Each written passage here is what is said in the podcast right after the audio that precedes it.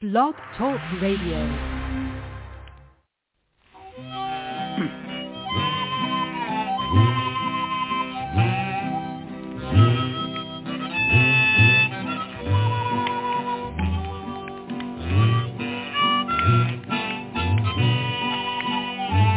And welcome once again to the Lucky Mojo Hoodoo Rootwork Hour, brought to you by the Lucky Mojo Curio Company in Forestville, California, and online at luckymojo.com. I'm your announcer, Clifford Lowe of clifflowe.com in scenic Teaneck, New Jersey, and in just a moment you will be joined by our co-host, Catherine Yronwode of luckymojo.com in Forestville, California, and ConjureMan of ConjureManConsulting.com in Mission Viejo, California. This week we'll be joined by our special guest, Jon Saint Germain of johnstgermain.com in Knoxville, Tennessee, bringing us today's topic of emotional and spiritual transformation. They'll take your calls and offer advice to address, ameliorate, and remediate your questions and problems about love, money, career, and spiritual protection using traditional African American folk magic practices of hoodoo, conjure, or root work as divined and prescribed by the greatest spiritual hoodooists of our time. You can learn just a lot by listening, but if you're selected from among those who signed up at the Lucky Mojo forum at forum.luckymojo.com and called into the show, then you'll be on the air and receive a free consultation.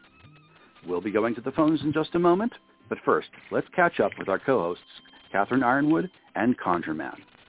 Ms. Cat? Hi, Clifford. How are you doing today? How are things in New Jersey? Things are pretty good. It's been a pretty active week. Um, had some great uh, consultations. How are you doing? I'm I'm fine. I've been working very hard. Um, I have uh, my Patreon to do for the for my patrons, and I am in the middle of just when the show started, in the middle of sorting out old Valmor famous um, products distribution, Morton Neumann, and other labels from my collection that are duplicates for Hoodoo supplies and cosmetics, um, Madame Jones brand, Lucky Brown brand, all these different brands that were owned by Morton Neumann in the 1920s, 30s, 40s, up until 1985. And these pieces of art on these labels were great inspiration to me. Many of them are by Charles Dawson. So all of my patrons who subscribe at um, the paper goods and above level will be getting a um, sleeve with incense labels and different uh, things, and I'm sorting them out. It's, it's what I've been doing. I love finding homes for my duplicate uh, hoodoo historical material. And if you want to be a patron, it's two dollars a week electronically, and if you pay a little bit more, you'll get a lot of um, good um, historical paper goods and even restaurant ware, books, and all kinds of things like that. So now Shiva has walked into the room and he's holding a telephone in his hand and he's giving me, and I'm saying goodbye with this phone and hello with that phone. Was that an improvement? I hope it was. Uh, at least we can hear you now. Yes. Ah, you couldn't hear me at all before. We could, but it was very choppy, like you were out at sea. I'm so sorry. Well, to make a long story short, I've been sorting um, antique hoodoo supply labels to give to my patrons who pay a little bit of extra money to get them.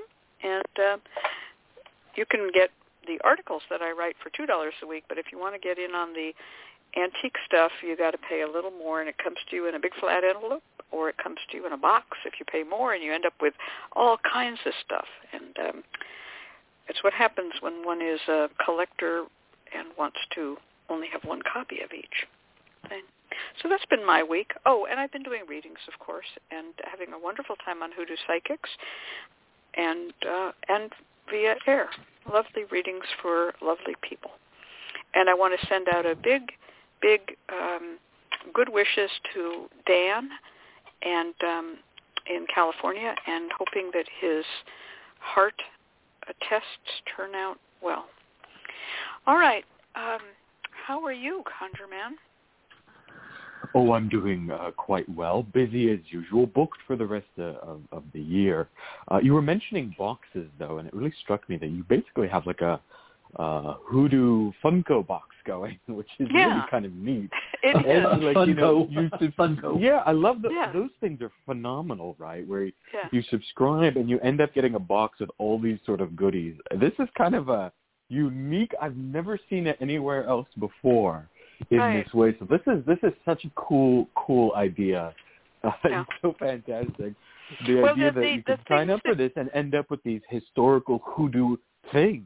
Oh yeah, last last month everyone got at least a a 50 year old um, bottle um, with content still in it of a um, Oh, perfume wow. made by Valmor. Yeah, yeah, it was you know Lucky Perfumes, um, Holy Oil or Blessing Perfume or whatever it was. Everybody got one. There's always something, and it'll it's always fun. And there's old postcards, and then, right this time we have old uh, song magazines, you know, with Fred Astaire on the cover or Ozzie and Harriet or whatever it may be, and plus all these Valmor labels. So yeah, it's a it's a I get a lot It's of one of a kind.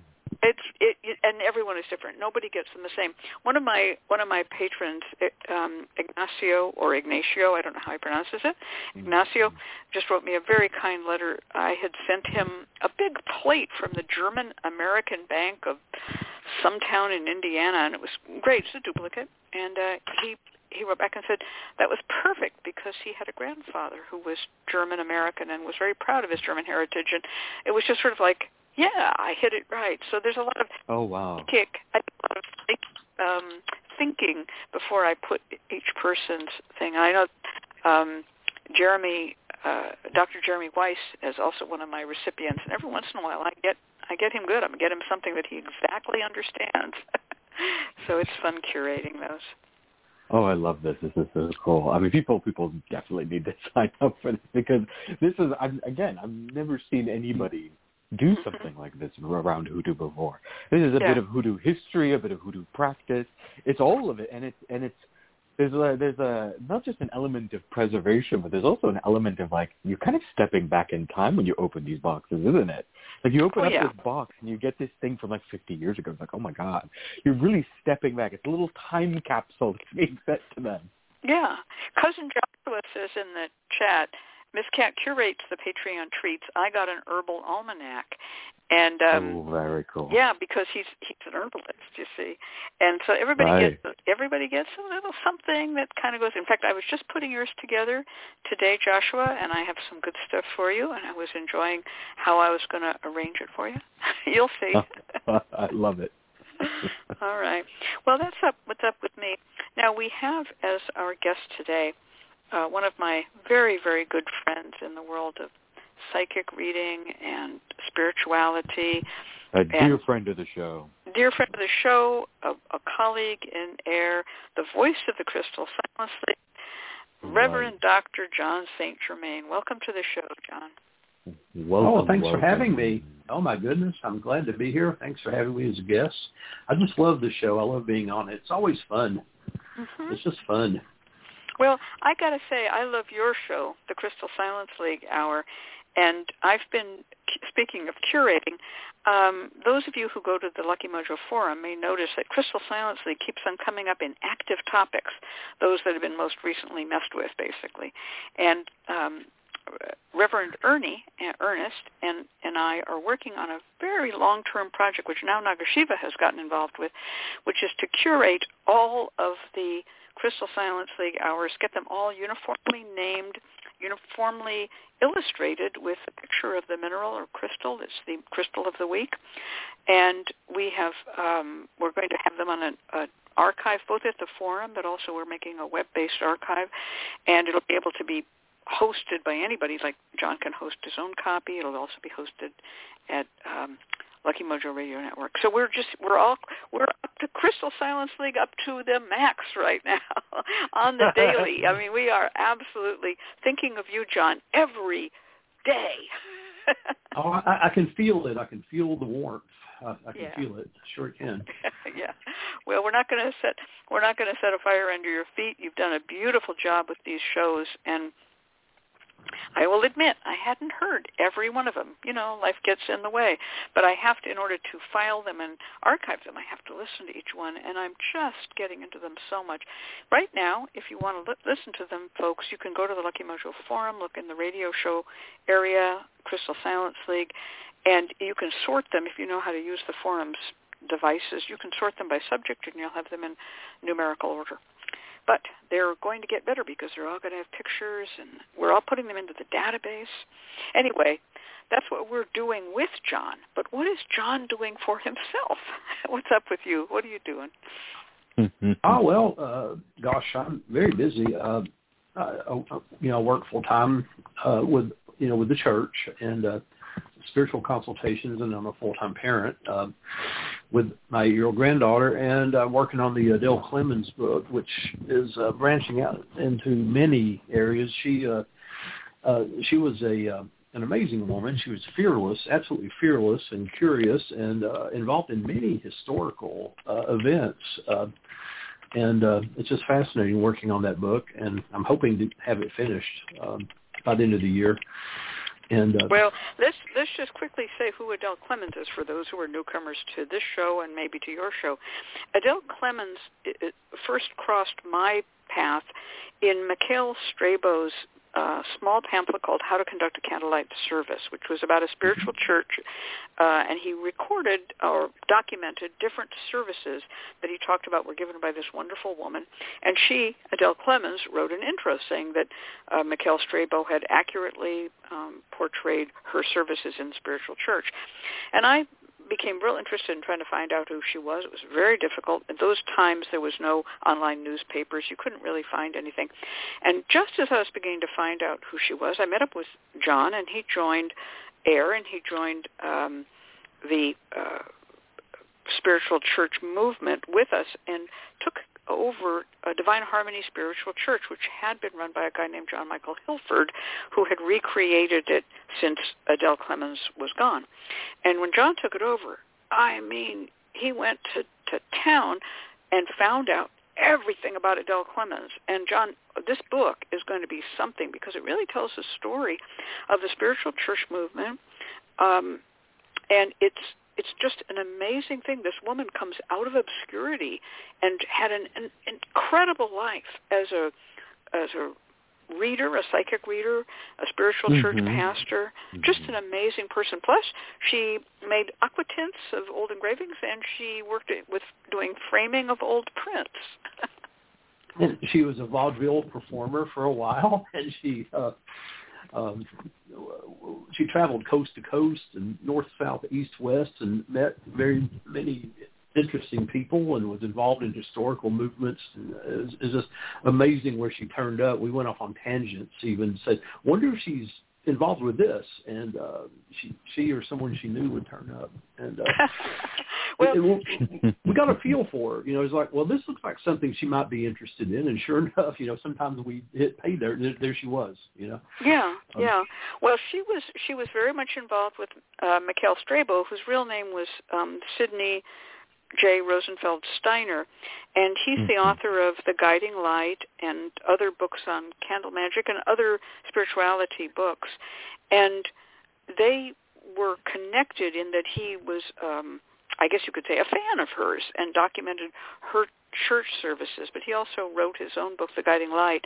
And I, they, they kind of, it's interesting, this Jewish guy who was portraying himself as some sort of Mm, Russian Greek, Mikhail Strabo, but he's really just a, mm-hmm. a, a, a Jewish American, a guy born in New York to Hungarian um, and Austrian, Austro-Hungarian Jewish parents. He was an orphan and so forth.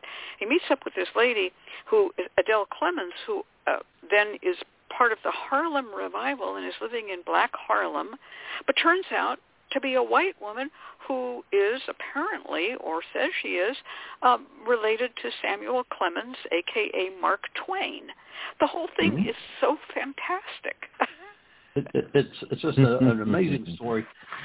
And uh, yeah. uh, we traced her family tree in every direction. Uh, she now has a uh, ancestry.com account that never existed before. We found her. We found her grave. You know, we she's on wow.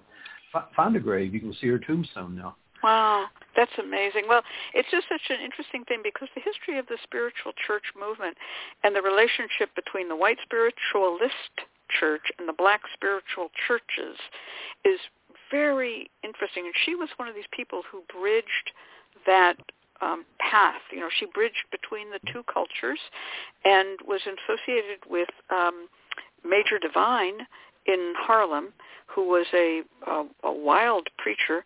Anyway, I'm just looking forward to the book, and uh, you know, uh, hopefully this book will open a few eyes to the history of hoodoo and its relationship to the spiritual mm-hmm. church, which we talk about mm-hmm. a lot, but people are kind of like, "What are you talking about?" this is going to be this is definitely going to be something. Well, you brought us a topic. I, I could talk about Adele Clemens and about your research for hours, but you brought us a topic which is about um, emotional and uh, work that really is to produce transformation from trauma, transformation from negative ideation, transformation in your life, and right. and ultimately produce spiritual transformation. So how about you give us an overview of this topic? And Doc Murphy says, I'm jazzed on this topic, so let's go. Yay! Well, you know, I first got interested in it researching uh, Reverend Adele because she talked about it in her uh, 10 Lessons in Divine Harmony. She talked about transforming mental uh, energy into spiritual transformation, and uh, she taught this. And uh, through my research, uh, I determined that she was uh, basing this on the writings of William Walker Atkinson and uh, Florence Scovel Shinn. Mm-hmm. And uh, uh, digging and digging and digging into that, uh, I believe that what she was talking about was their take, especially William Walker Atkinson's taste, take on uh, Tibetan Buddhism's idea of turning uh, poisons into uh, into divine states, into blessings, and uh, uh, it's a process of looking at uh, what we call bad things in Buddhism. It's unwholesome things, and uh, actually seeing them as uh, positive things. Uh, so they say in Buddhism that uh, nirvana is the same thing as uh, samsara. In other words, the world that we're living in right now, hell is really heaven. It depends on how you look at it, right? And uh, by changing our um, the way we look at things, our point of view, um, the things that we think of as um, uh, poison, as, as unwholesome or undesirable states, we can turn them into desirable states uh, by changing our reactions to them. And uh, uh, because nothing happens by accident. There's there's nothing that exists in isolation. Nothing is an absolute. Nothing is uh, um, arises from nothing and goes to nothing. Everything uh, has conditions. Everything has causes. And if we understand the root, we can understand what grows from the root, the reaction to it. And the root is always going to be there. But what grows from the root can be changed. Our reaction to it can be changed. And uh, this is where we begin. If we have an anger problem, well, what does that arise from? And can we turn that anger into something, some wonderful, something divine? And uh, mm-hmm. the anger is something that is a mental state. And we turn mm-hmm. the mental state into spirituality by applying mindfulness to it. And the element of mindfulness will turn the mental state into a spiritual state. Mm-hmm. And and this is the process of transformation. We intercede and become mindful of it rather than having a knee-jerk or an uh, instinctive reaction to it. We uh, uh, we're not going to think our way out of it. Um, we're not we're not going to reason our way out of this. Uh, as long as you apply mental process to it, you're just adding fuel to the fire. Um, this is something that has to be completely uh, objective and apply mindfulness to it and observe it and see what what is the root you know, why is this? Um, uh, what happened there? You don't plant orange seeds and get apples, right? Um, you, you have to see what's the seed here, and how can we turn this into something beautiful? Um, how do you take something that's purely a mental reaction, um, uh, possibly a justifiable one? Um, I mean, there's some reasons why you know you should be angry. Somebody did something really bad to you. Um, maybe that anger is a uh, justifiable reaction, but how do you take the anger uh, to injustice or something, and and uh, not let it control you. Um, mm-hmm. Not let it not let it ruin your life, but to turn it into something wonderful. How do you see the world um, that may be uh, I mean, you look at the one you go, oh, this is awful. Well, how do you turn that around and say, no, no, this is this is nirvana. This is um, this is paradise. This is actually mm-hmm. the way things should be. That's very difficult, but there's steps at a time that you can. Mm-hmm. And, and can you give, give us give, give me an, give me an example? I have a, a person, for instance, that I have a difficult mm-hmm. relationship with. Um, they they make me angry, I make them angry, and um, harsh words have been spoken, and it's not great. You know, how mm. how does how can I work on myself if that were my condition to you know, not Pollyanna is saying, "Oh, this is the best of all possible mm-hmm, worlds," mm-hmm. but oh, how do yeah, I yeah. work on myself to say, "But I had a legit reason for being angry. This person came at me; they were aggressive and they used foul language. Uh, how do I work on that? What would you recommend?"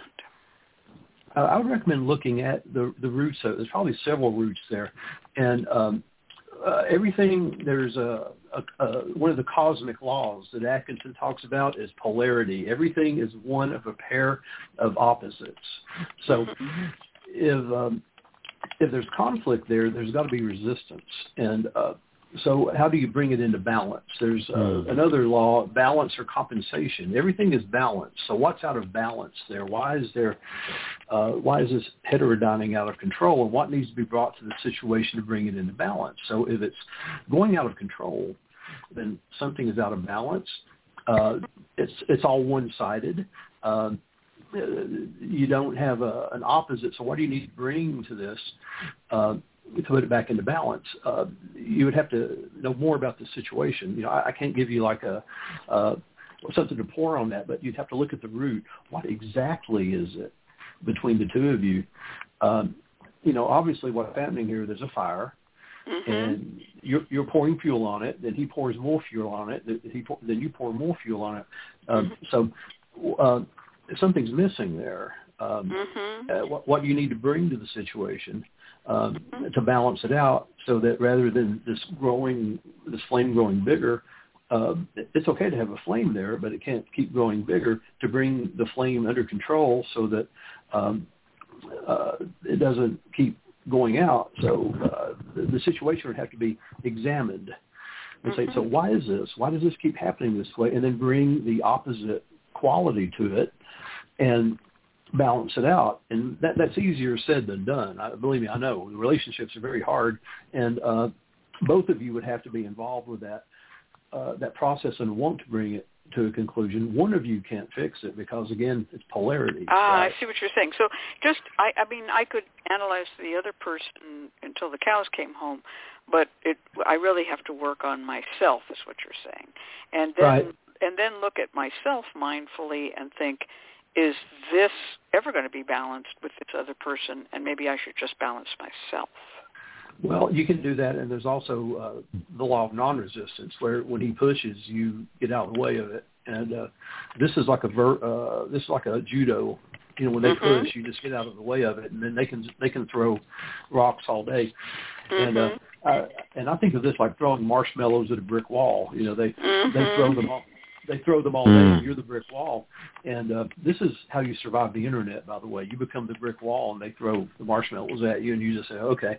Um, so uh, uh, you know, then you have opposites, right? Um, and uh, marshmallows hit brick wall. There's no no effect, and that's a that's a, like judo or aikido or something. You know, let them expend all the force, and you, you become invisible. You become a ghost, and mm-hmm. um, and that's a uh, uh, the law of non-resistance, which I believe um, uh, Phineas Quimby actually brought mm-hmm. up. He said if the other person is throwing anger at you, um, and you're uh, you're feeling resistance, you're trying to change them, you're trying to win, then this is resistance. And uh, you know, a tree that resists the wind will break. And um, really, that's just, a wonderful thing. Just for, again, for those who don't know, Phineas Quimby was um, the founder of the New Thought movement. And I'm just mm-hmm. going to throw in another little thing here. Um, you mentioned um, Florence uh, Scovel Shinn and you mentioned William Walker Atkinson. They mm-hmm. were, especially Atkinson, associates of Claude Alexander Conlin, who was the founder of the Crystal Silence League. So this all right. comes full circle. These are all oh, pe- yeah, yeah. right. They all are people who knew one another, worked with one another, and there is some um, thought and I'm one of the people who thinks it, that Atkinson, who was a prolific writer, may have helped um, Claude Alexander Conlin with some of his writings because some of Conlin's writings sound like one person and some sound like someone else. And I think that someone else is William Walker Atkinson. He may have Yes. edited them or he may have Yep. been um, donating a, a bit here and there or being hired to do so. So there's really a connection between those. And if you know William Walker Atkinson, you'll know the whole history of the Kybalion, and which is not the Yep. Kabbalah, and there is a lot of incredible occult knowledge to be had by delving deep into the New Thought movement. Yeah. Exactly. Yeah, and I'll, I'll tell you that uh, my first ex- experience with real, real uh, new thought was uh, the Game of Life and How to Play It. You know, by by uh, Florence Scovel Shinn.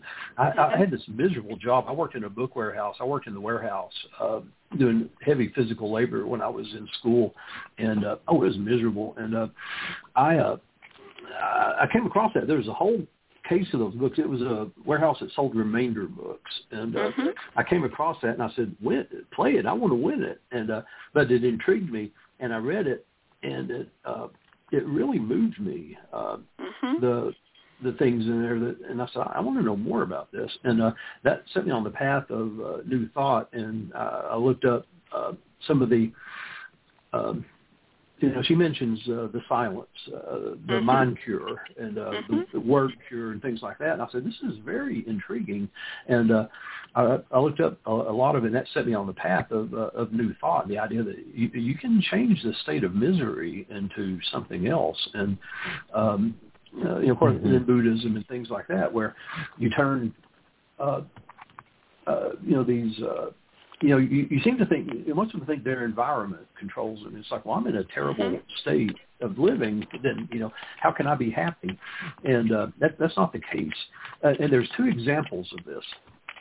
Alexander Pope uh, was uh, a dwarf, hmm but he, he was very rich, very spoiled, and very pampered. Um, had a uh, wonderful existence, got everything he wanted, and he was a miserable human being. He was a miserable human being. He uh, he was caustic and hateful and mistreated the servants and was uh, uh, a pessimist. Then you had Joseph Merrick, the Elephant Man, hmm who who was he had Proteus syndrome, right? And terribly malformed, uh, was mistreated, uh, growing up, uh, in pain all the time, and had an angelic nature. Um, hmm uh, he was he was so grateful for anything anybody did for him, and uh, was uh, just he, he was known as a, as a sweet and angelic man. So it has nothing to do with the outside; it's all on the inside. hmm Um, and uh, studying the lives of these two men who had uh, a physical um, uh, uh, difference, you know, to the, to the rest of the human and how they reacted to it, um, uh, you see, it's got nothing to do with outside; it, it's Mhm. inside. And uh, and uh, I, I talked to many people who said, "I don't know why I'm unhappy. I've got everything I want. I've got, you know, I've got a good job, food in the pantry. I, I should feel lucky. Why? Why am I unhappy?" hmm and you know, and the reason is they don't have anything uh, to strive for. Uh, you know, they they've met their goals. They they got out of school and they got their job. It's like, well, now what? you know, they they don't have a star, uh, you know, to set their course on, and uh, uh, then they, they say, well, tell me what's my purpose? You know, what, what what's my purpose in life? And it's like I can tell you that. you know, nobody. You're not going to find anybody in this world that's going to tell you what your purpose in life is. Um, you know that that's that's called ennui, right? The psychologists Mhm. call it ennui, where, where you've lost direction, and um, you know they look around the world and say nothing in this world interests me. Well, you know that loss of interest is um, it's basically boredom. Uh, You know, you've lost interest in things, and the only person that can create that interest is you know is you, right? So uh, when you think about the universe, that everything is connected to everything else. This is another one of the cosmic laws. That everything, nothing exists in isolation. Everything is diverse. Uh, no two things in this universe are alike. No two atoms are alike. No two molecules. No two people. No two thoughts. And yet everything is interconnected. So everything is different, but everything is one. hmm Yeah, I want to. I want to bring Conjureman in here. I can hear him agreeing with some of this in the background, but uh, let's let him step in and have a few words. What about it, Conjureman? Yeah, I think there's a, there's a couple approaches here. The New Thought movement does offer quite a bit in regards to dealing with the, this transformation. Atkinson in particular talks about concentration and the power of concentration, the ability to transform via concentration. That's one of his big principles, that the, that the thought uh, concentrated manifests into reality uh, which she kind of ties into mental suggestion, mental transmutation, transmission, etc. Um, but this is this is kind of the key is the ability to concentrate the mind and to concentrate specifically what you concentrate on produces your reality. So you concentrate on the anger, the wrath, the hurt, the pain, then that manifests in your life. It creates it. If you concentrate on the good, the positive, on the ability to rise above it, then that manifests in your life and in your reality. Um, in hoodoo, we find similar techniques and practices, but perhaps not always related to sort of an abstraction, much more focused in ritual action.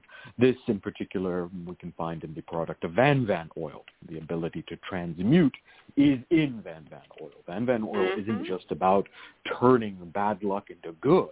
It's also about the ability of transforming, uh, uh, you know, anger and hurt and pain and negativity into the positive. So I tell clients if clients struggle, particularly with things like doubt, self-doubt, or anger, or the ability to inability to let something go, or the holding on to negative ideation, I say use Van oil. Van Van oil has a really wonderful effect, even just smelling Van Van oil. So you try it. If you don't believe me, pick up a bottle of Van Van, Van oil, go order yourself some, and then just smell it and see what it does to your mood.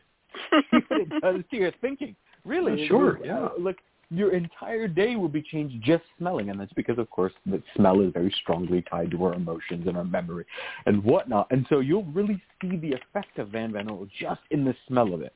If you're ever feeling like you're feeling like you can't shake negative ideas off, dab a little bit of Van Van oil on your hand and then flick your hands away like you're flicking water droplets because negative ideation sticks to you.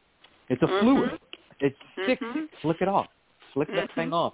And you will see it immediately uplift your uh, mood. You can do the same thing with your place of living, your house, your home.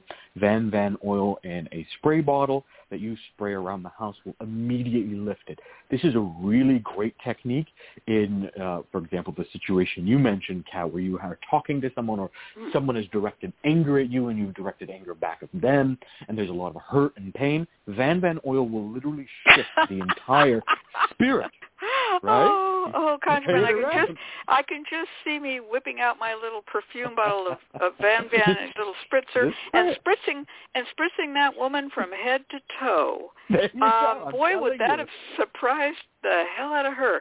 But it's a good idea. And what a actually. what an what an icebreaker too, right? But yeah, but it Just would. But you know, after she left, uh, after she left, it would have been a good thing for me to have spritzed the room. That's for sure. Oh, totally. Especially because Yeah. anger uh, lingers and negativity lingers.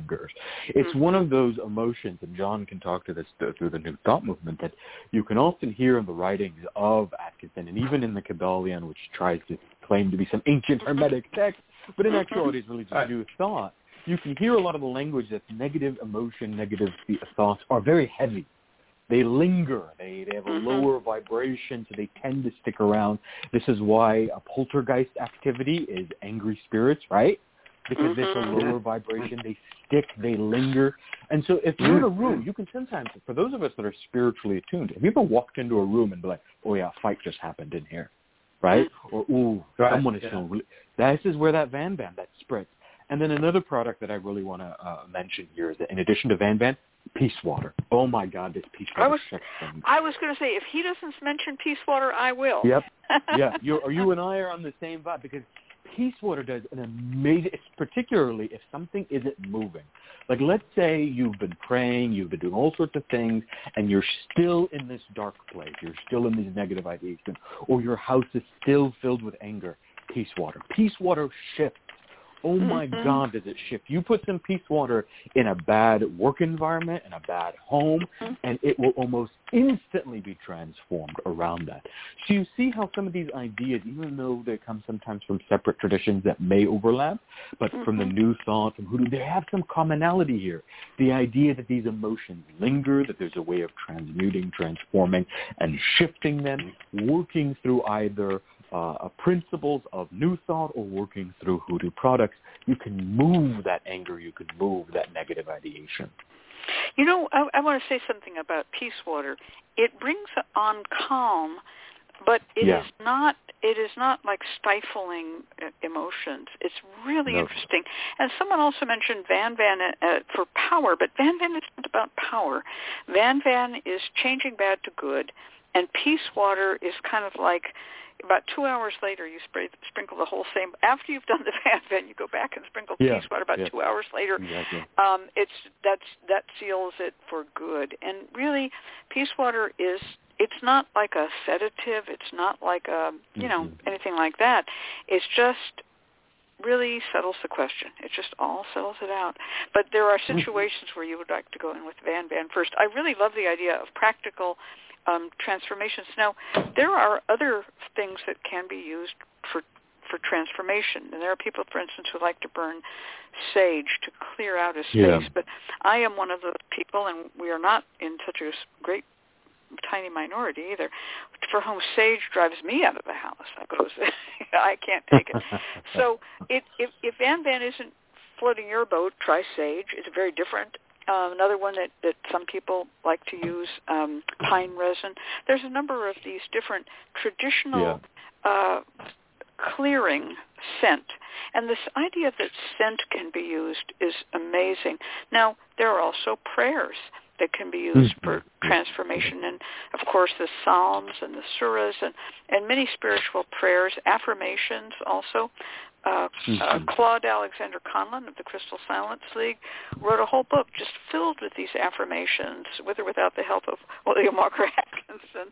Um, uh, and um, and these are wonderful statements that you can say, and they will transform your thinking. Mhm. And he Yeah. makes a very convincing teacher. Uh, I was amazed and impressed that this this material from um, a hundred years ago was so Yep. up to date, Yeah. so au courant. So pick up a copy of Secrets of the Crystal Silence League if you want to really understand a bit of how New Thought works. Yeah. And um, I, I, go ahead. I was just going to add that, that one of the, the other things that we see quite frequently, uh, particularly in spiritual traditions, uh, both in Judaism and Christianity as well as in Islam, is the idea of gratitude as a transformative power. That when you are in those states of negative ideation, that some component of gratitude can help bring you out of it, whether it's in the state of anger, state of this is called the alchem- the, the alchemy of the soul right? The transmutation of the, the of what is considered to be ailments of the heart, jealousy, anger, wrath, negative ideation, all these things. They can be cured with things like gratitude, uh, prayers of gratitude, focusing and concentrating on gratitude, as Atkinson would say, um, but also acts of gratitude. Um, people who are, if you're in a state of, of negative ideation, helping others, giving to charity, these are things that can really uplift, that can really transform, that can really transmute what you're experiencing. So one of the things I tell clients, and I've mentioned this on the radio show in the past, particularly those people who have been suffering for a long period of time, if you're in a state of negative ideation for like months on end, after you've cleansed the house, get yourself a living plant. Give Mhm. yourself a live plant that you take care of. The act of giving back, the act of taking care of, the act of cultivating some sense of humble gratitude are all ways of transforming transforming this. And we find this in rabbinic teachings, we find this in the Quranic Sufi teachings, we find it in the biblical Christian teaching, all that we find it throughout these sort of traditions, the idea that gratitude has a sort of alchemical capability to transform the negative into the good. So in those states of anger, a prayer of gratitude. In those moments of uh, depression or negative ideation, acts of gratitude. These are all very powerful spiritual ways of transforming and transmuting negative ideation. Mhm. That's true. Now, there's another thing that I'd like to uh, bring into the idea of transformation. There are many people, and all three of us deal with these as clients all the time, and so does Clifford, I'm sure, as a fourth person. Mm. These are people who don't know that they should should or want to or ought to transform they come to us as clients stuck. We, we, the term stuck clients is used by a lot of psychic readers. You all know what I'm talking about, right? Mm, yeah. Got mm-hmm. sil- yep. silence? Yep. No, no, no. You know what I'm talking about. Mm-hmm. And they oh, come to us with their emotions. Those they don't necessarily are anger. Uh, the only reason I mentioned anger is Jon used anger as a as a touch point at the beginning, but it could be grief. It could be yeah. obsession. It could be addiction. It could be um, feelings of worthlessness, whatever emotion that's very, very negative, and they're stuck. And we see these people a lot, hear them, talk to them, try to help them. And the hardest thing as a reader is to get stuck people unstuck. The ones who mm-hmm. come to me saying, I want to change my career. I've had a, a, an enlightening moment where I realized that I just followed a career that I was put into by a college guidance counselor, and I really didn't want this career after all. And it's 20 years later, and I want my new career, my other career that I never had. Can I do it? And I'm always so happy. The answer may be yes, it may be part-time, it may be no, but I'm happy that they are self-motivated, self-driven. They're not going to stay stuck. But the ones who call me and I'm not kidding, folks, 14 years later, because remember, I keep notes in my database, 14 years has passed since the last time I read for them, and the story is exactly the same. Oh, same, yes, yes. Uh, what do we do with these people? How do we try to convince them that transformation is desirable? And even if we say it's desirable, they don't believe it's possible. So I'm going to ask you, Jon, what exercises, what products, what thoughts, what prayers do you give to people to get them unstuck? Well, the question, Kat, is um, with uh, the vast uh, universe uh, uh out there, is it the question I've asked myself over the many years is, is it my place to unstick them if they're not asking me to help them get unstuck. You know, who am mm-hmm. I? What what what arrogance do I abrogate to say they're in a place that they've chosen to be in? Uh, what who who who died and left me God? You know, uh, to say to say uh, okay, I'm going to take it upon myself to uh, assume um, that they want to be unstuck.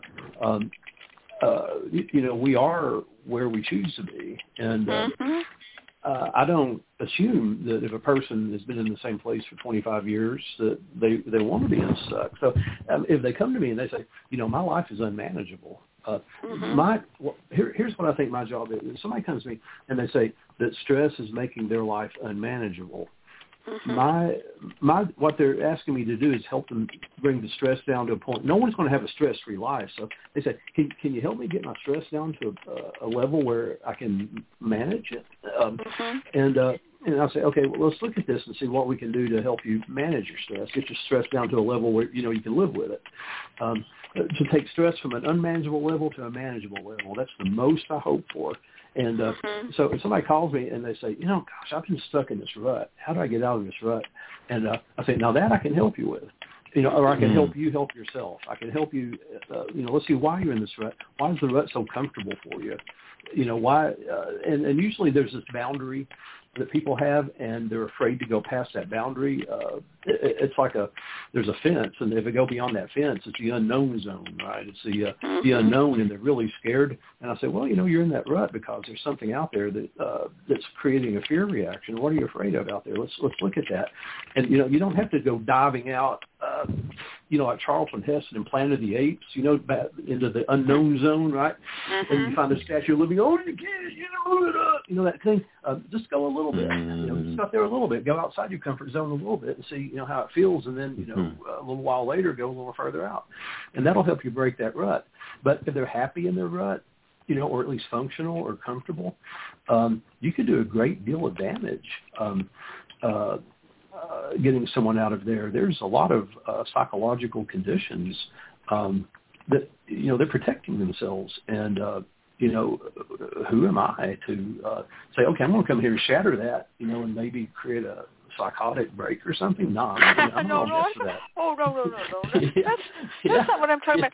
I'm talking about those clients who say, "I've come to you, you know, Obi Wan, you're my last hope.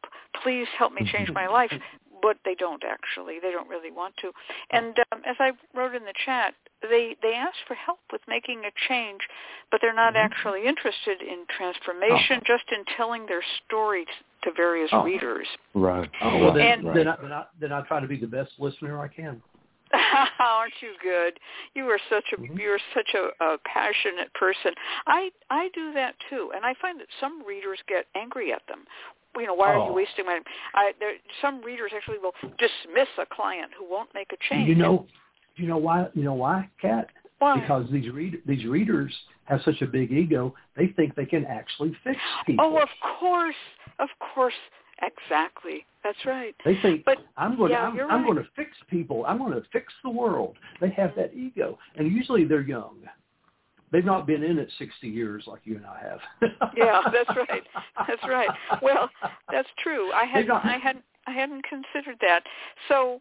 Um, can, can, can I can I say something? Can I say yeah. something? Oh, They- of course. Yes. Yes. Yes. they've not had their heart broken. Now, if you want to, if you want to learn how to do this, uh, become uh, uh, go into twelve steps and uh, get sober or uh, Mhm. do uh, OA or whatever, Mhm. and begin sponsoring people. Mhm. And you're going you're going you're going to get somebody to go. They're going to say like, "Oh, Jon, oh my God, you saved my life. I was I was I was in the gutter. I'm sober now."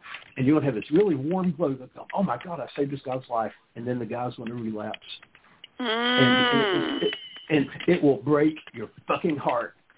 It will break your Mhm. heart, and you'll just you'll you'll go home and cry. You'll curl up in the corner and go, "Oh my god, oh my god, you know Stanley, Mhm. oh he was doing so well. He had a job. He had a and now he's out there drunk again." And then and then your sponsor will take you aside and go, "Jon, who died and made you God? Who made you a Mhm. savior?" You think you're Jesus, and, and and wring you out, and then you go out and fight Mhm. again. You know, you sponsor someone else, and they get sober, and then they stick. You say, you say, uh, "Hey, are you drunk today? Are you drunk?" They go, "Not today." Hey, you Mhm. had a drink? Not today. And every day that they're sober, you feel great. And then then you got a two year guy, you got a three year guy, you got a four year guy. Well, then you sponsor someone else, and that guy falls off the way, and it doesn't hurt as much, right? So Mhm. this is great for psychic readers because you realize I can't save anybody. If somebody wants to save themselves, somebody wants to help themselves, you know, you do a reading for somebody, and go, you know what? You really helped Mhm. me. To, okay, you say today at the end of the day, you go, okay, someone Mhm. said I feel better talking to you. You know, you help me. You help me solve this problem. I know what I'm going to do. You know, with this schmuck I'm dating, or you know, this woman that's been taking my money. I, I think I know what I'm going to do. That's the best you can do. You're not going to save anybody. You know. Jesus Well, did I, that. I think this. I think this comes back to what the role of the root worker is. I mean, to bring this back, it's an Yeah. interesting conversation, but let's bring it back to transformation. yeah. And the Mhm. idea of transformation, I think, come when when the root worker is involved, not just self transformation. When a client reaches out to a root worker, what role does the root worker play in that transformation? And this is crucial. The traditional understanding of the root worker is that of a healer. The root worker is a healer. That is a, a they're a folk healer. They're a practitioner in the rural areas, in the cities, Mhm. etc. They're a type of, as as once it was famously said, the poor man's the doctor or the poor man's psychologist. Right? That was the Mhm. traditional Mhm. understanding of the root worker. But what does healing itself entail? Healing itself entails one part, one part treatment and one part self-motivation. This is Mhm. true of any medical practice, not just spiritual, but any medical practice. Anyone who has ever experienced a family member going through cancer or they themselves have gone through cancer, Mhm. you will know that the doctor says a significant portion of your recovery and your ability to beat this will be rooted in your own attitude. You can Mhm. nuke this thing, we can radiate this thing, we can surgery Yeah. this thing, but at the end of the day, it will come down to whether you yourself are willing to get better or not. And it's the same thing with Mhm. people who have suffered strokes, who have suffered major injuries, Mhm. and that's what the the root doctor does as well. The root doctor can prescribe a variety of different expert treatments. You've got your heart broken, I know exactly what to do to heal it. You want that person back in your life, I know exactly what to do to bring that person back. You want to get money, I know the exact right sachet powder to bring you money. But Mhm. all of that is only one part of the healing. The other part Mhm. comes down to you. And this is this can only happen through an honest conversation between root worker and client. I can light the candles, I can do the prayers, I can conjure the spirits, I can do all those things for you and work with the roots. But at the end of the day, if you are unwilling to do it, so this is a partnership between me and you working to get better at that one thing. And sometimes it'll work, and sometimes it won't. Sometimes you will fail. Sometimes I will fail. It's a it's a process, an ongoing spiritual conversation. So this is crucial to understanding any type of root work around Yes. transformation. Mhm. Yes. And sometimes, you know, the psychic, the root worker has to transform. yes, that's true too. Um, and this is something that um, I've certainly found. Well, you know, not to cast any uh, marshmallows at brick walls here, but there are certain there are certain root workers who could uh, could use a little bit of a wake up because they take a one size fits all approach, and and um, if you find yourself working with a healer who takes that approach, you might think, "What's wrong with me? Why why is this not helping me?" Look around. There may be some things that that root worker needs to work on.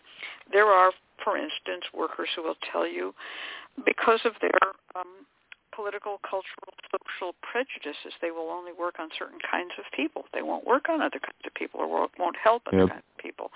And they need they need a wake up call too. Check themselves. What what kind of a healer are you if you only heal people who were born on Wednesday? You know. So right, right. there's a there's a there's a lot there about the role of the root doctor in transformation. Now, a lot of people listening to the show want to know, can I do it myself? How do I transform myself?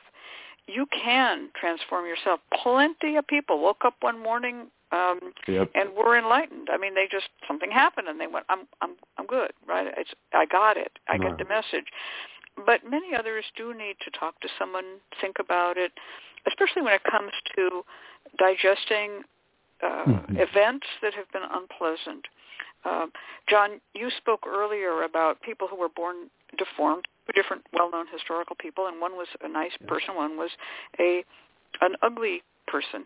And Right. the, the same thing happens when an event strikes someone down in midlife. They may you can take two people from the same block, same culture, the same religion, and um, each of them loses a child and one becomes bitter and hates all people and shuts themselves in their house, and the other becomes um, charitable and friendly to all. And transformation, this is important here. I feel that people who listen to our show, a lot of them come to hear about root work. They come to hear about conjuring, come to hear about um, spirituality as a secondary issue. They're interested in divination. They're interested in magic. But all of the underlying basis for all of it is spirituality. Because Mhm. without spirituality, there would be no magic and there would be no divination. And just my opinion. You, you can you can um, block me on that one if you think so. But what that spirituality is and what form it takes is um, going to be yours to learn, your path to walk. You know, if you get in a car wreck and your leg is taken off at the knee, it's up to you to decide whether you, you know, get a prosthetic leg and learn how to walk and and and even run, or whether you sit in a wheelchair in a corner all day hating the world. You know, that's up Right. to you. Yes. Yes. I, I tell clients, I tell clients all the time that transformation is is found in little victories, not in big dramatic ones.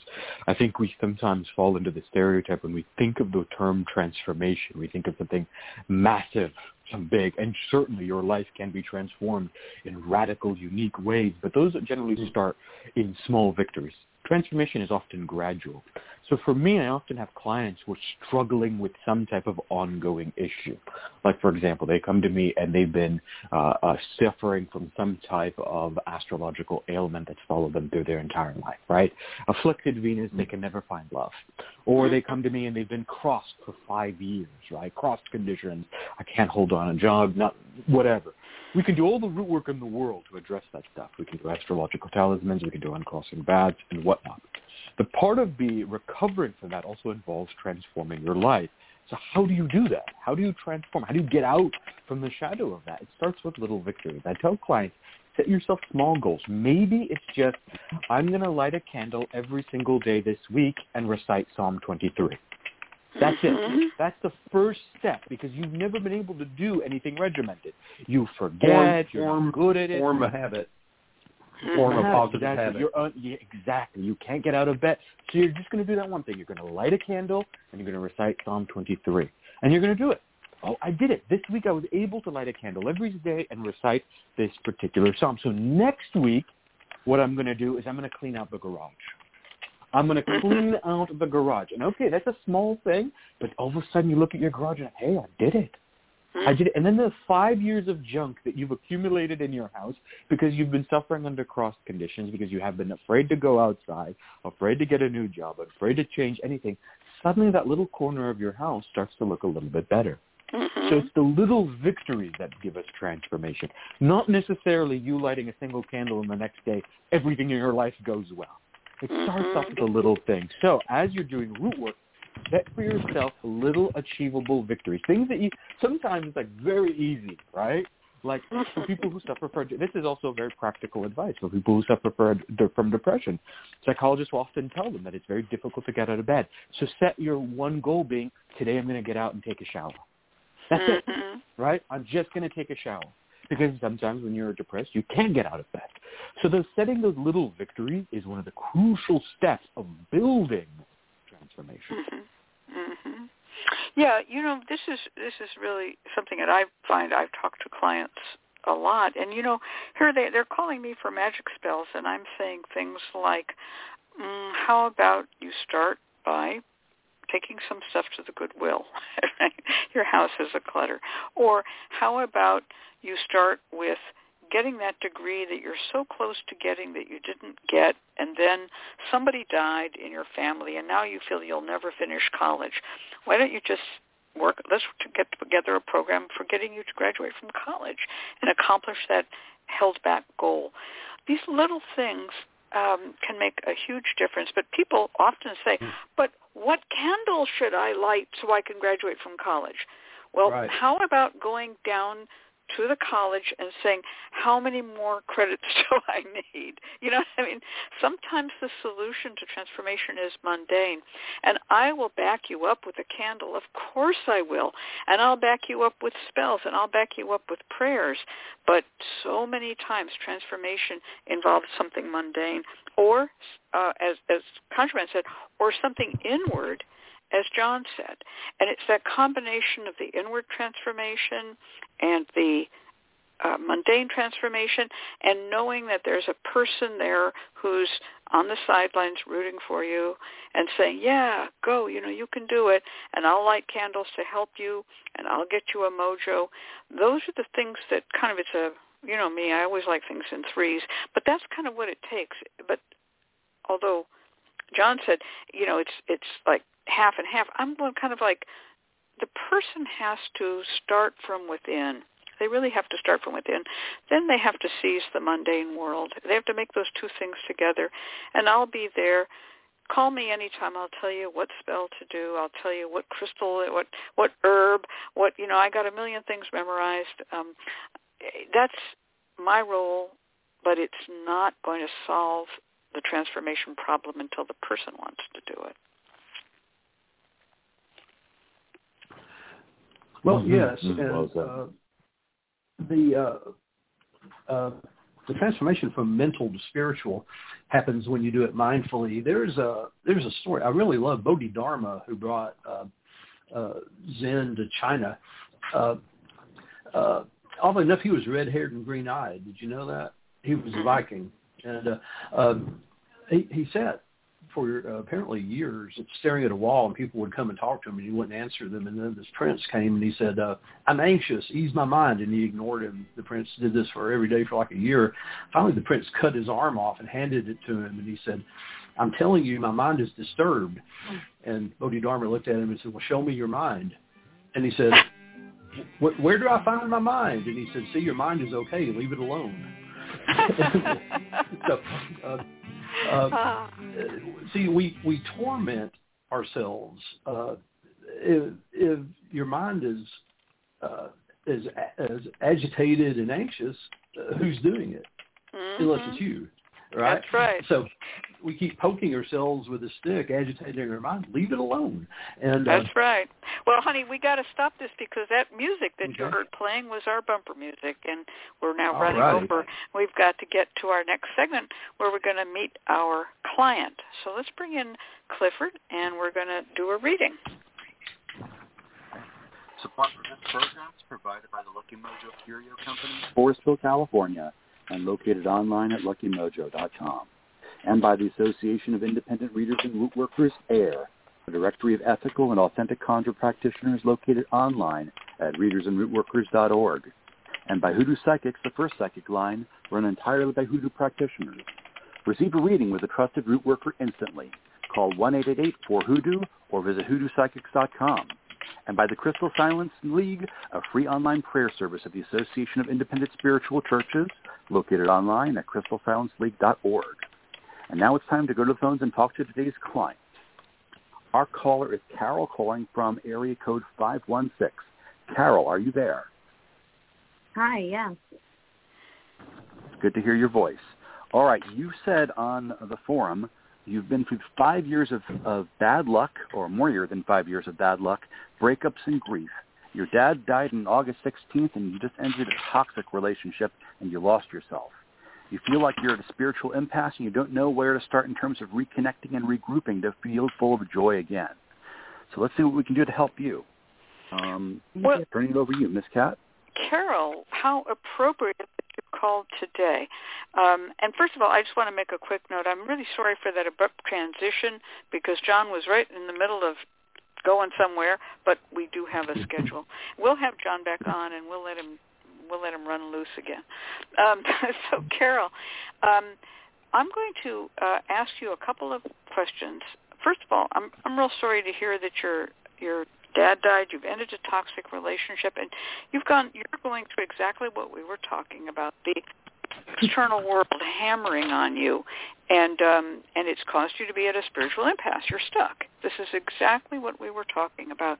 Now, what sign of the zodiac are you, Carol? Uh, Taurus. A Taurus.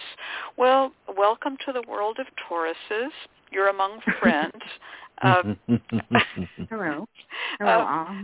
uh, ConjureMan and I are both Tauruses, and um, and uh, we we have a great sympathy in our heart for Tauruses because we know what it means to be stuck. Um, so Tauruses are the most stuck sign of the zodiac. Um, so, and about how old are you? Are you in your twenties, thirties, forties? Uh, I'm 38. I also Oh. have uh, planets in Taurus, or yeah, so I have a lot in Taurus in my chart too. Okay, all righty. Well, I I appreciate that. All right. Well, I'm going to Mhm. um, do the first um, quick reading. Then uh, Jon will do a reading, and then ConjureMan will give you some unsticking root work. Mhm. Okay. So what. I'm what I'm looking at here is because there wasn't so much a question directly, but kind of like what can I do broadly. Uh, card number one is very interesting to me because it's about social situations. It's the Nine of Cups, and this shows a a person sitting in front of nine beautiful golden goblets in front of a that are on a banquet table, a sort of horseshoe-shaped banquet table. And this asks me to ask you, are you getting out socially? If not, consider it. Okay? Um, this is about joining with a group of people who have a purpose in mind. We don't know whether this is going to be a convention of dentists or whether it's um, a place where people are going to get together and volunteer to help uh, handicapped puppies. We don't know, but this is some place where people with a shared interest, whether it's commercial or social or political, get together. And it tells me that one of the things that will help you is to meet with like-minded people. okay, so that's the card of the what I call the convention or the the banquet. Welcome to the banquet of life, in other words. the, the, the next card is a card of change, and it's a good card. It tells me that maybe you need to take a little bit of a philosophical look at the world. The card is called the Wheel of Fortune. And it shows a big wheel in the middle of the sky spinning, and on it there are all kinds of symbols. The Yod He Vav He, that is the Hebrew name of God, the word R-O-T-A, which is rota, which means wheel, as in Wheel of Fortune, which can also be read as T-A-R-O-T, which is the tarot, which claims to have everything in it, like a wheel. On the wheel there's a sphinx with a sword, a snake, and a priest of the Egyptian god Anubis. And in the corners there were four animals, and one of them is Taurus. It's a bull with wings. There's also Leo, a lion with wings, Scorpio, which is an eagle, and with wings, of course, and um, Aquarius, which is an angel or a man with wings, and they each have a book. And this is about learning from the past, learning from what you read in the book. Uh, study up on the world, learn things. It can mean, if you have the Christian religion, the four Gospels, these are called the four Gospel writers, but it also means the four fixed signs of the zodiac. Be aware of your position as one of the upholders of heaven. The four fixed signs are the four pillars that hold up heaven. On the wheel, there's a snake falling off. Some of the bad things, snakes usually represent negativity, bad things falling away. And the priest of Anubis is a friend or guide, a mentor who assumes the guise of a friendly dog. Now, meaning um, a companion animal, and it could be an animal, but it also could be a person who has that cheerful nature and willingness to serve of a dog and is willing to guide you like Anubis guides the soul. And above is the Sphinx. And the Sphinx is the mystery. The Sphinx holds a sword of justice, and the Sphinx represents balance. And says there's a, there are some mysteries here in life, and you will learn them. But it tells me to tell you to study deeply, to look um, at the world around you, and to um, find um, a guide. That doesn't mean necessarily a guru or a teacher that you have to follow slavishly, but find someone who can help you through some of this situation, either by talking with you, by helping you do uh, conjure, root work. The last card is a card that shows a better future awaits you, and it's really a, a card of some happiness and some uh, goodness, and it's not um, a long way away. It's not way out in the future, because what this means is that it will come in good time, uh, within a year. And the card is called the uh, Knight of Cups, and this is a person who has been through a dry desert, holding a beautiful golden goblet, and which represents love, a heart. The cup is like love but it's getting dry out there on the desert. Things haven't been going well. But this knight faithfully continues to go forward. The horse goes forward, which is the body. Your body is probably maybe slowing down a little bit under the stress, but your body is still basically going to serve you. And this knight comes to a stream of water and cannot get the cliff on the other side to get to the oak trees of stability and peace and joy and happiness, but can turn downstream and go among the willows and find an opening and come up the back way. Now these willows are about a dozen of them, represents about a year. And these willows are flexible. These are people you will meet and know, people who will help you. And like the card of the Nine of Cups, again, this is about hmm. getting out among people. So this is what I see as being important for you. So I'm going to turn this over to Jon. Thank you. Oh, thanks, Miss. Thank you, Miss Cat. Uh, well, Carol, um, uh, you know, I'm sorry about the loss of your father, but um, saying the the word loss isn't really true. Um, uh, death is a transition, um, and I can only imagine how happy your father must have been to leave that body behind. Do you, do you know what I'm saying?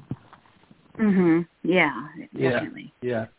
Think how happy he is now to leave that behind. That you know that that that that poor body. Um, you know he's he's very happy now leaving that behind, and uh, I see him in my reading as the King of Diamonds. Uh, uh, very uh, robust man uh, in his health and uh, in spirit. He's very robust now. Very uh, um, a very um, masculine uh, spirit. Um, very powerful and uh, um, uh, very happy to be to be free in spirit.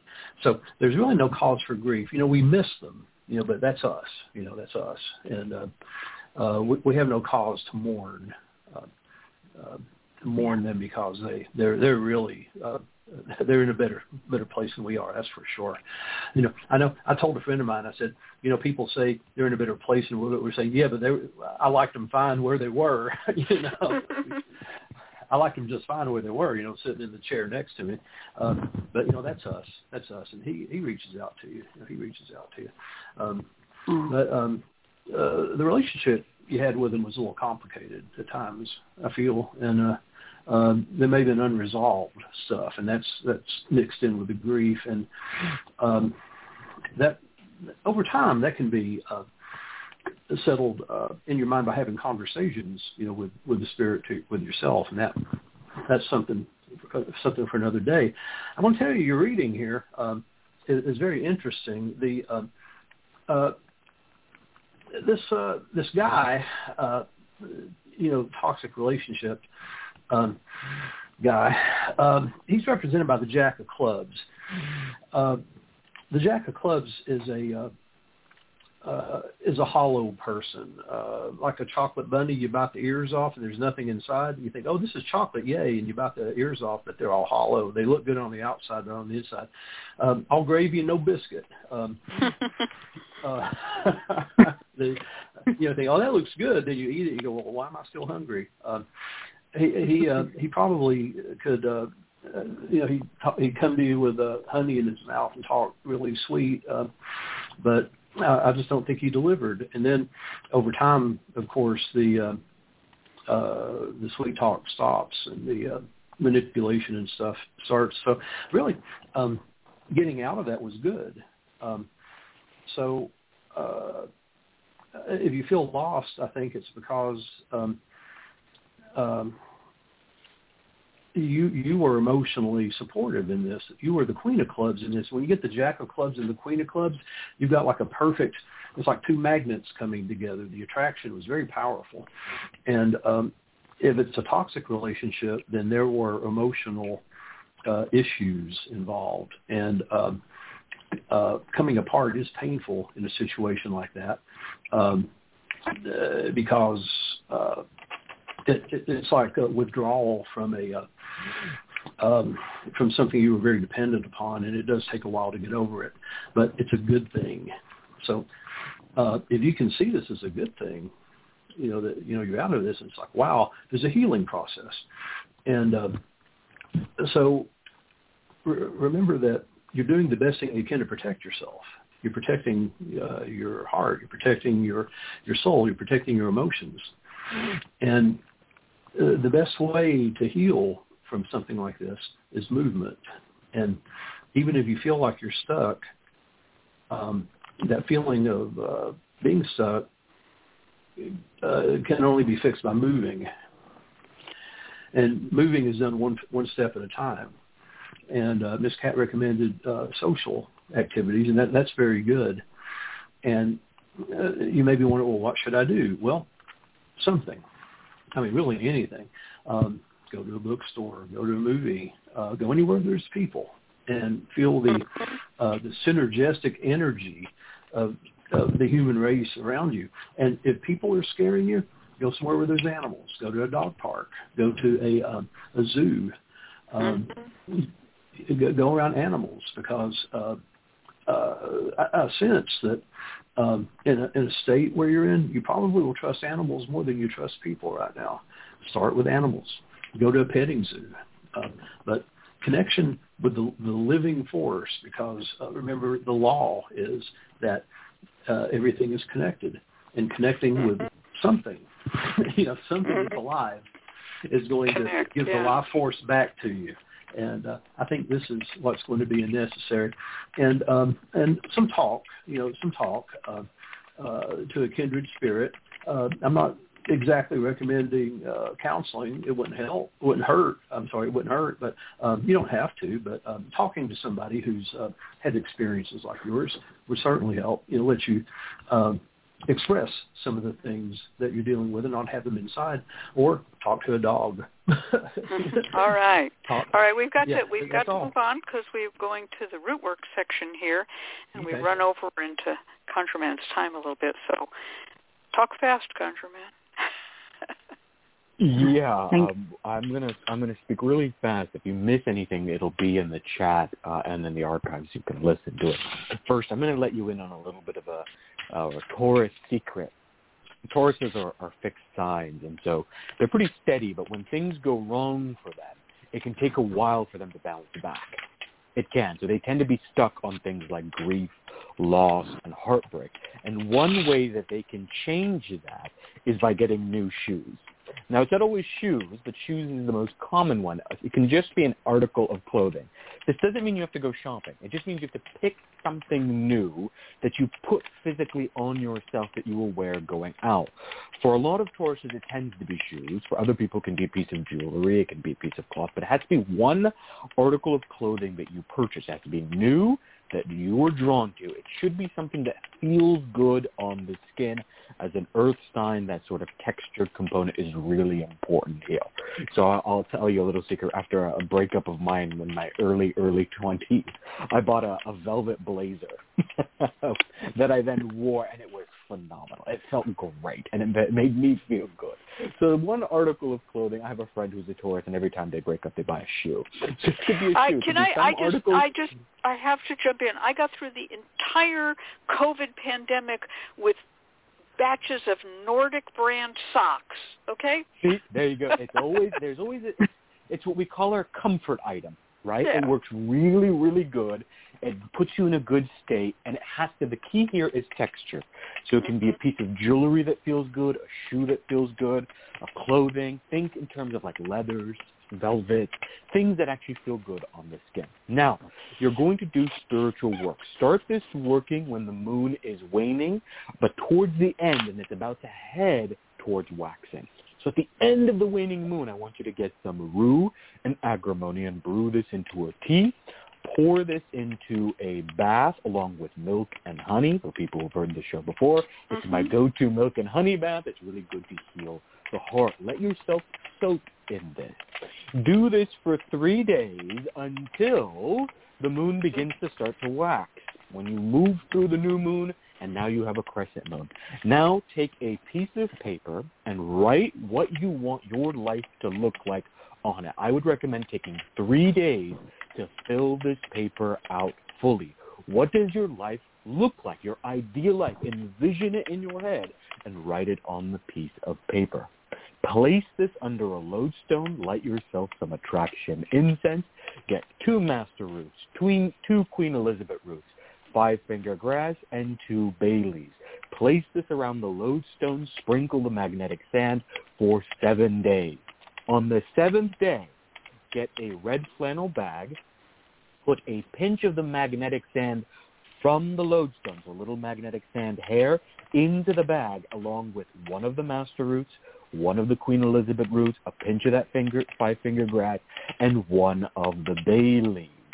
Pray into this, knot it three times, and feed it whiskey. This is your mojo bag. You will carry with you wherever you go, while the lodestone continues to attract your perfect life on your altar. So you've got an altar work going and a mojo bag that you will carry wherever you go. This is an ongoing work.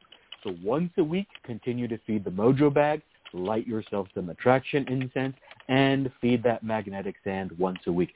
Building this habit of spirituality, building this magical practice will help to shift your life in the direction that you want and manifest that vision that you have written underneath the lodestone. That's my recommendation for you. I spoke very fast, so I do apologize about that, but do listen to the archive. okay. Wow. All right. Here we go.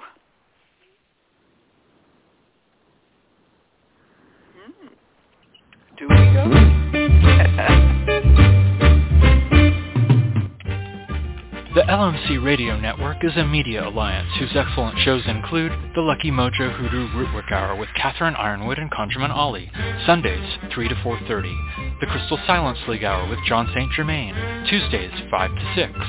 The Witch, the Priestess, and the Cauldron with Elvira Love and Phoenix LeFae, Fridays 1 to 2. And Blue Flag Root Radio with Lady Muse, Fridays 7 to 8 all times Pacific, add three hours for Eastern, sponsored by the Lucky Mojo Curio Company in Forestville, California, and online at luckymojo.com.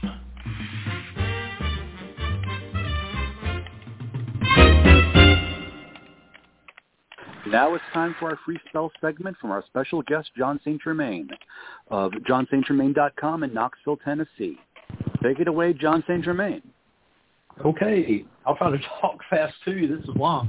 Uh, this is a transformation spell uh, using a crystal grid. Uh, you uh, you'll need five uh, red stones and five clear stones, and uh, red jasper works just as well as any of them. They should be uh, sort of flat because you're going to uh, write on them, and uh, clear quartz is fine as well. And what you want to do also is draw or print a five-pointed star uh, about six or seven uh, inches or so in diameter on absorbent paper. Now cardstock works well. Rice paper is good. Watercolor paper is probably the best. And uh, you want to anoint each point of the star with master key oil, just a dot on your finger, just go one, two, three, four, five. Now on the five red stones, you'll write in ink, and it should be indelible ink. Uh, Sharpie is fine. And if you know how to make a walnut ink or a, uh, dragon blood ink that's indelible that won't rub off the stones, go right ahead. You can do that by mixing it with gum arabic, by the way. Um, you'll write on the red stones five undesirable states of mind that you want to transform into desirable spiritual states. And, uh, you know, that's up to you. Uh, the ones you want to get rid of. Um, and on the clear stones, you want to write the desirable spiritual states you want to attain, the ones you want to rise to. So you'll place one red stone on each point of the star. And you'll place the clear stones outside the star in the little pockets. You know what I'm talking about? When you draw a five-point mm-hmm. star, there are acute angles, right? You put the clear stones in those little pockets. And the process is going to be replacing one of the undesirable mental states with one of the more desirable spiritual states. You're sort of playing a, a mental state of uh, go. So uh, this procedure can take place over several days or several weeks, depending on it depends on you really on your rate of progress. So you'll start with one of your objectives, which is written on one of the stones. You hold the stone in your hand as you meditate on the transformation you wish to achieve. And you do this by repeating it over and over in meditation. You just keep repeating it. And every undesirable state has a root, and the root gives rise to the reaction. So the idea is to identify this root. What is it that triggers me? You know, what is it that causes this? You know, why do I keep getting angry about this? Or, you know, why do I get sad about this? You know, why am I holding on to this? So you identify this and you want to change the reaction to it. You know, whatever causes the arising of the state, you, you want to change the reaction. So you're learning a new habit, basically. And now you're doing this mindfully instead of blindly. And that's why it becomes a spiritually guided state. So when you successfully transform this, when you're on the road to it, when you're not blindly reacting, when something comes up that uh, triggers a state, and you you stop and think about it, then it's spiritually guided. When you've done this, replace the red stone with the clear stone and put the red stone in the pocket and move on to the next. When you're ready, continue as you will. You may not ever get around to all of them, but you've done some of them. And that's our spell. Wow. That's really very interesting. So this oh, this brings cool. some of the ideas of um, sigil magic, the five-pointed star, altar work, five-pointed star, and some of the mm-hmm. ideas of personal transformation together, and of course the quality of the crystals of the stones. Wow. You can have a lot to that. You can have prayers, psalms, spells, uh, a lot. You can add a lot to it. You know what's interesting? The uh, you know all the stones you can buy with those wonderful inspirational words on them. Yes. Um, mm-hmm. yes. Why don't they make mm-hmm. a set of red jasper stones like with "fuck no" and you know I want potato chips or you know what I mean the five negative states of humanity. You know. Yeah. Oh, if you have an engraving tool, you can Yeah. engrave anything you want. You just engrave them, man. You can make anything you want. You know, if you know anybody with a engraver, um, I don't, can- but it would sandbla- Those are often sandblasted, yeah, or engraved. Yeah. Yeah. it would be great. Just somebody needs to go and make the, the all the negative states on red jasper stones. They'd sell like hotcakes. well, there aren't that many. Um, in the Abhidharma, they list all 52 ment- possible mental states, all 52 of them. Isn't that funny? Like a deck of cards, there are hmm. 52 possible mental states. They're all listed in the Abhidharma. Oh, and then and are there good ones? possible, They're good ones and bad ones. every one of them. Yeah, the good ones are sukha, the bad ones are dukkha. Oh, oh, Jon, I I see your future with your little laser um, wood thing. Fifty-two discs with the fifty-two mental states. Well, Wow. actually, I, I have uh, access to. Uh, I believe I might have access to uh, stone engraving too, uh, maybe. But well, Yeah, even if yeah, you just we- started with wooden discs, that's a, I see a form of divination coming up here. It's a it's a divination Mm. system too. Yeah. Lithomancy with the somebody Litho said that Jon. St. Germain of Taurus as well. I'm actually Gemini on the Taurus cusp, May 27th. Ah, so. oh, we'll make you an honorary Taurus. Well, that's why you love stones. Folks, Jon has a wonderful book called Lithomancy, which contains dozens of ways to tell the future with stones and coins and runes, anything that you can hmm. hold in your hand, basically. And if you don't have that book, Lithomancy, you ought to get it. And he has a book, Crystal Magic, which is all about crystals, which is, you know, comes out of the Crystal Silence League. And if you want to, you can buy the Jon Saint Germain Special, which you get two books, plus you get three stones to do a three-stone casting, uh, as taught in lithomancy, and you get a moony, a little miniature opalescent glass crystal ball to learn scrying, mm-hmm. and it comes in a set, and you save a bunch of bucks. So, yeah, mm-hmm. I just I mm-hmm. love your books, Jon, and get the word out about using crystals in magic. It's a wonderful way to work. I really What, what appreciate the traits were? What did you say? Sukha and what? Dukkha. Sukha, Dukkha. Sukha, Dukkha, you know, du- Dukkha is suffering. You know, uh, Sukha is Uh, suffering. Okay. yeah, Sukha is uh, is happiness. Ah, Sukha and Dukkha. Okay, I love that. Yeah. Mhm. hmm Yeah, suffering and happiness. Well, Mhm. that's a the other thing I possibly add if I was going to be doing a spell like this, I might use a bit of scent. As as we've noted before, we really do Mhm. like our scent. And um Mm-hmm. you you might want to work with Van Van while you're contemplating that negative stone, and that's when the Well, peace that- water comes in. When you make that swap and you swap that thing, you get to reward yourself with the beautiful scent of peace water and bring some peace down on it, and then do the next transformation. Yeah, well, it's true. I did. Uh, uh, the master key is on the red, uh, the red, uh, the spots. You could put Van Van in the uh, pockets. Yeah. That's true. Van Van to transform Yeah. them. Yeah, Master Key. Master Key, Mhm, by the way, mhm. is another one that smells so beautiful. Oh my It gosh, does. Master Key is is almost like a high class French perfume to me. But then I have Mhm. weird Taurean taste, I guess. All right. Well, here's our music. We're going to turn this over to Clifford Lowe, and he's going to read us our announcements, and we're all going to come back, and if we have a little bit more time, we'll hear me talk some more, and then we'll all say goodbye, each in our own and separate way. Take it away, Clifford. Thank you, Miss Cat and Conjure Man, and thank you, Jon Saint Germain of johnstgermain.com in Knoxville, Tennessee, for being our guest this week. We invite you to join us next week when our special guest will be Papa Newt of papanewt.com in Omaha, Nebraska, bringing us the topic of root work to aid in mental health. Once again, we've come to the end of another Lucky Mojo Hoodoo Rootwork Hour brought to you by the Lucky Mojo Curio Company in Forestville, California. You can find Miss Cat uh, via the Lucky Mojo forum at forum.luckymojo.com and ConjureMan at conjuremanconsulting.com in Mission Viejo, California. I'm your announcer, Clifford Lowe, joining you from clifflowe.com. The Lucky Mojo Hoodoo Rootwork Hour can be heard every week live on Blog Talk Radio at 3 p.m. Pacific, 6 p.m. Eastern Time, and the shows are available in archive via luckymojo.com slash radioshow.html. For all of us at Lucky Mojo, I'd like to thank you for being here and invite you to tune in once again next week at this same time when you will hear the familiar strains of the Memphis Jug Band playing the Jug Band Waltz. Thank you, everybody. Goodbye. Thank you, Clifford. Now, everybody, I want you to be sure to go over to the and if you'd like Jon Saint Germain, there's a lot in that archive. There's over 200 shows, and um, if you follow them on the Lucky uh, Mojo forum, you'll get a taste of what he has to offer to um, clients. And mm. also, I just have to say I'm so uh, glad that we're using the Crystal Silence League as test bed for setting up a completely different way to access all of our old radio shows, including this radio show. And um, we are taking um, advice from uh, our listeners.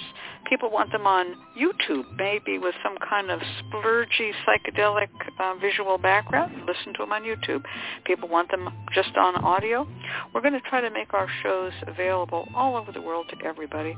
And we're starting with the Crystal Silence League's Jon Saint Germain. All right, everybody. Great. Good night. Bye-bye, everyone. Bye. Good night.